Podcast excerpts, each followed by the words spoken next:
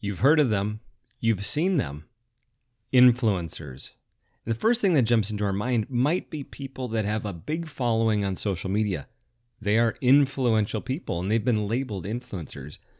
It's not quite what we're talking about today, though, because I believe that each of us have the ability to grow the influence that we have in day to day interactions all around us. In this episode, we're talking about influence. Welcome to Communication on Point podcast. I'm your host, Dean Hefta, and this program is designed to bring ideas and insights that help you to grow your leadership and improve your communication, whether you're a owner of a small company, a leader inside an organization, or focused on improving your ability to lead your family. Let's get started.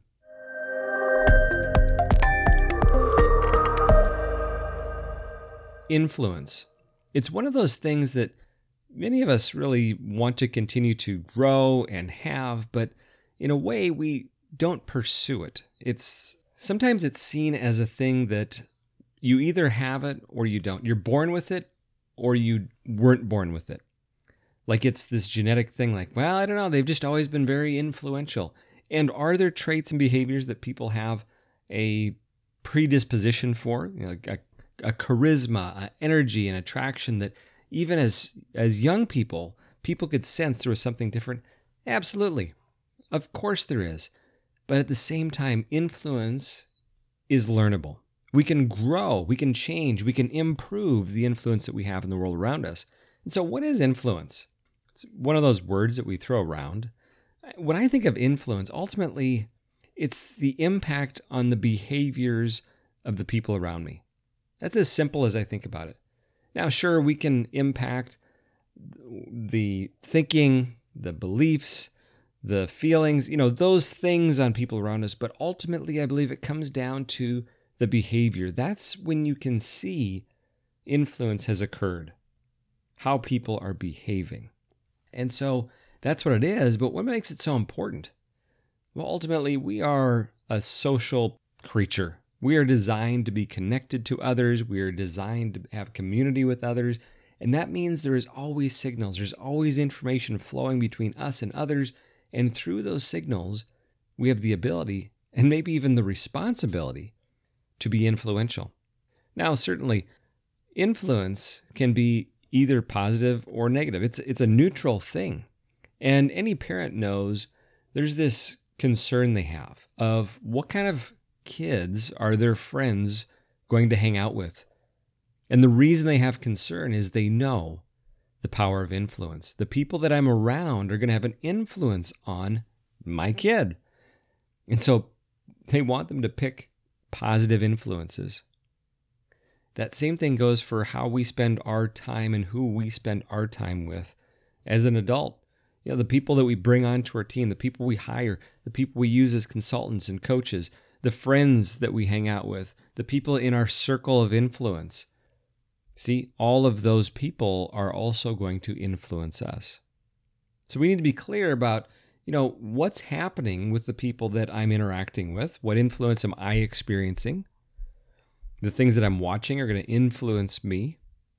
But there there is also a transaction occurring of the people that I'm going to influence as well. So today I just want to talk about three ways that we can grow our own influence in those relationships. And I'm talking in a positive way. My desire is for anything that we learn when it comes to leadership and communication and, and anything in that space is that it's applied in a way that benefits the people around us. So, the first one, if we think about that interaction that we have with another person, if we want to grow our influence, one of the tools we can use, one of the approaches we can use is curiosity. Sincere curiosity, not a fake curiosity like, well, I, I read this article that said I need to ask more questions. And uh, if people see me as being curious, then I'll have more influence if that's our mindset, if we're if we're looking at the end to construct the beginning, people are going to see right through it. They sense if they're talking with somebody that's just manufacturing questions and are actually just waiting to talk. The key is the sincerity of the curiosity. And that, that curious mindset means that I really want to understand. And there's many aspects that we can understand. We can understand what does this person really want? What are the experiences they've really had? What do they see as being the major factors?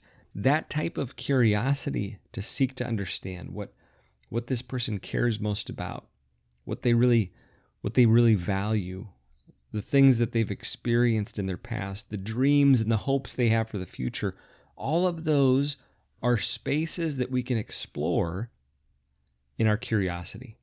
Something magical happens. You know, so much of our day we spend just kind of going through transactions.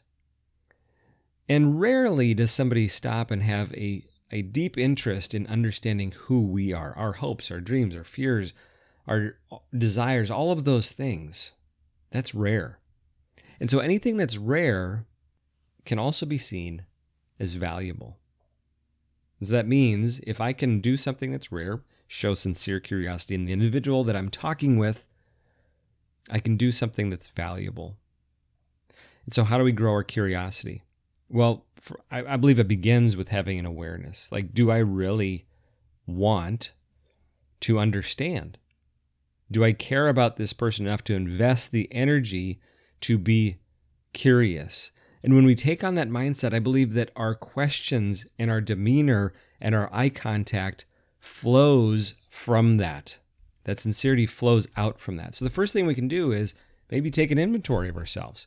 You know, how curious am I really to learn in this interaction? Another is to prepare. Maybe I'm going to have lunch with a friend and we haven't connected for a few months. What are some areas that I could explore with them that I'm curious about? And they're going to experience that. It's going to be a positive experience for them. See, this is an act of service. And so preparing my mind for that time together can be helpful. And then when I'm there, what do I do with my distractions? My phone, things that are going on around me. How do I eliminate the potential to draw away from my attention? Because without attention, it's really hard to be curious or convey the curiosity. You know those times where somebody's you know, busy texting or taking care of an email on their phone. Every once in a while, they look up and say, "Yeah, oh, that's really interesting. Yeah, that's great," but you know their mind isn't really there. So I have to manage the distractions in the moment to increase that sincere experience of curiosity. Okay, that's the first one. The second one is using story. Maybe you're going on a job interview. Maybe you are uh, getting interviewed on a program like this uh, maybe you're talking with a coworker about a problem or a challenge or, or something that you've experienced. It's really easy when somebody asks us a question to respond with a fact, to give a very clear or crisp or specific answer. And the more complex the subject, you know, a lot of times that might be very, very much the correct answer, right? If somebody says, hey, how many miles is it to a certain city? You can and should give a very clear answer. Uh, it's about 80 miles. Great. That's not the time for a story about when you traveled to that city. That's not the point. Stories grow our influence because they can captivate people into the real message that's under the story. So, what's in a story? Maybe you are interviewing for a job and they ask, you know, uh, Let's say this situation comes up. How would you handle it?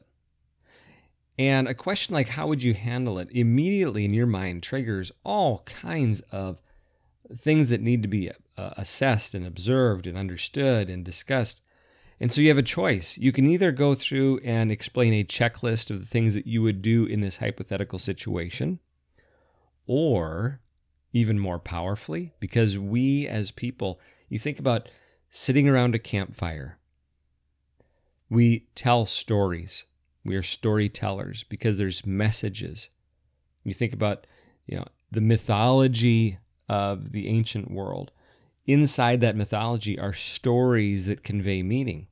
So we're meaning makers. And if they ask me, explain what you do in the situation, if I'm already clear in my mind of different scenarios that have really illustrated how I solve problems, how I create value, how I approach the customer, whatever that is, I can use that as a vessel to share my message, my values, my expertise. So I might say, well, that situation reminds me of something that happened just about five years ago.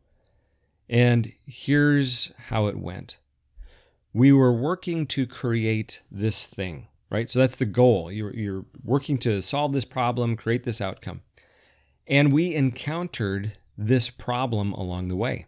Okay, so we find this hurdle that uh, occurred. We have this obstacle we have to deal with. Ah, now there's a challenge. The person listening to you is like, oh, yes, I know exactly. I mean, they're thinking, I know exactly how that happens. I, I've had that same experience. That's what they're thinking to themselves.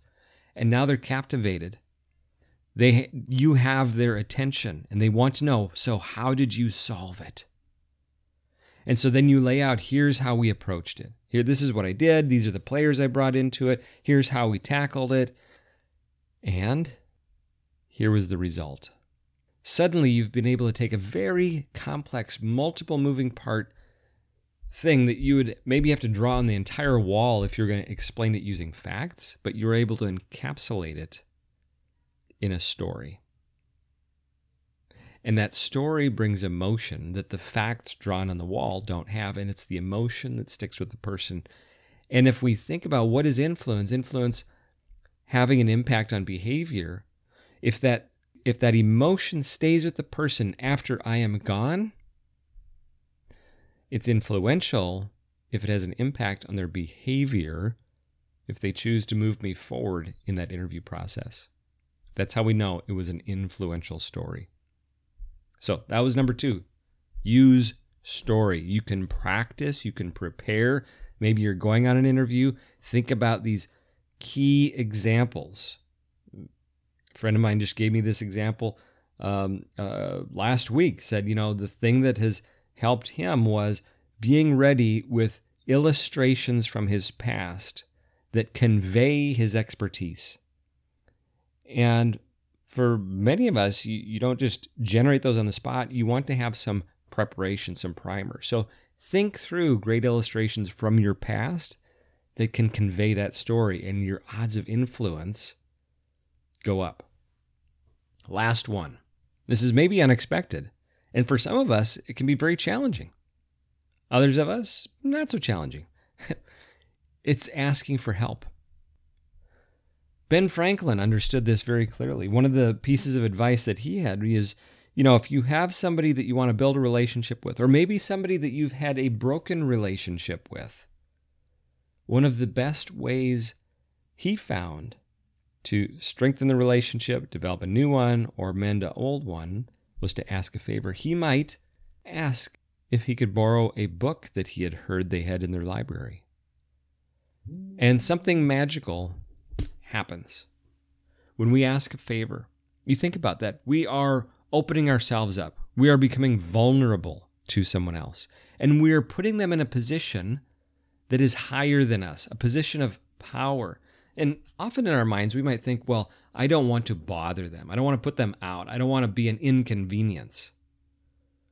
But think about what asking a favor conveys when someone asks you a favor, you know, you might have a few responses. You know, one of them might be, they are always asking me for help. They apparently can't do anything on their own.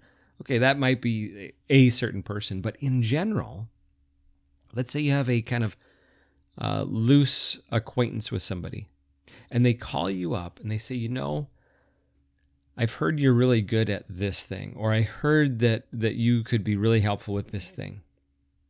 Would would you help me? Think about that message. In that moment, they have said, You are special. You have a unique skill. And I need your help.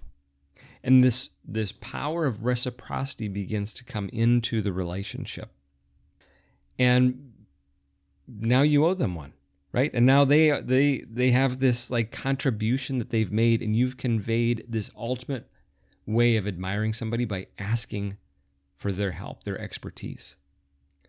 And so often we don't think of the power of asking for help, but it is a excellent tool to actually grow the influence. And you think about that, let's say a few weeks down the road, somebody s- says your name and it comes up to them after they've helped you and it's been a good experience for them. They're like, "Oh yeah, I mean, they're they're quality people." Right? There's just something that magically changes in that relationship when we're able to ask for help. And so that might take us getting over ourselves, our need to do everything ourselves, our fear of putting others out and being a bother to them, and say, you know what, maybe asking for help uh, is a way of, of doing them a favor. And so uh, it's a tool that we can have in our influence toolbox. So there's the three getting our mindset into that of a curious mode grows our influence. Using stories to convey solutions and ideas brings people in and they can begin to see things and feel things in a different way than if it was just laying out a series of facts. And asking for help, asking for a favor changes the relationship and actually increases the influence that we have within it. So I hope as you move forward this week and into the future, you can put some of these to work to increase the impact that you have on people's behavior around you in a positive way. If you have any questions, ideas, or other thoughts you want to chat about, I love hearing from listeners of the program. You can reach out to me at dean at clarusresults.com. That's D E A N at C L A R U S results.com. Thanks for joining me on this week's session. I look forward to having you a part of next week. Make it a great one. Take care.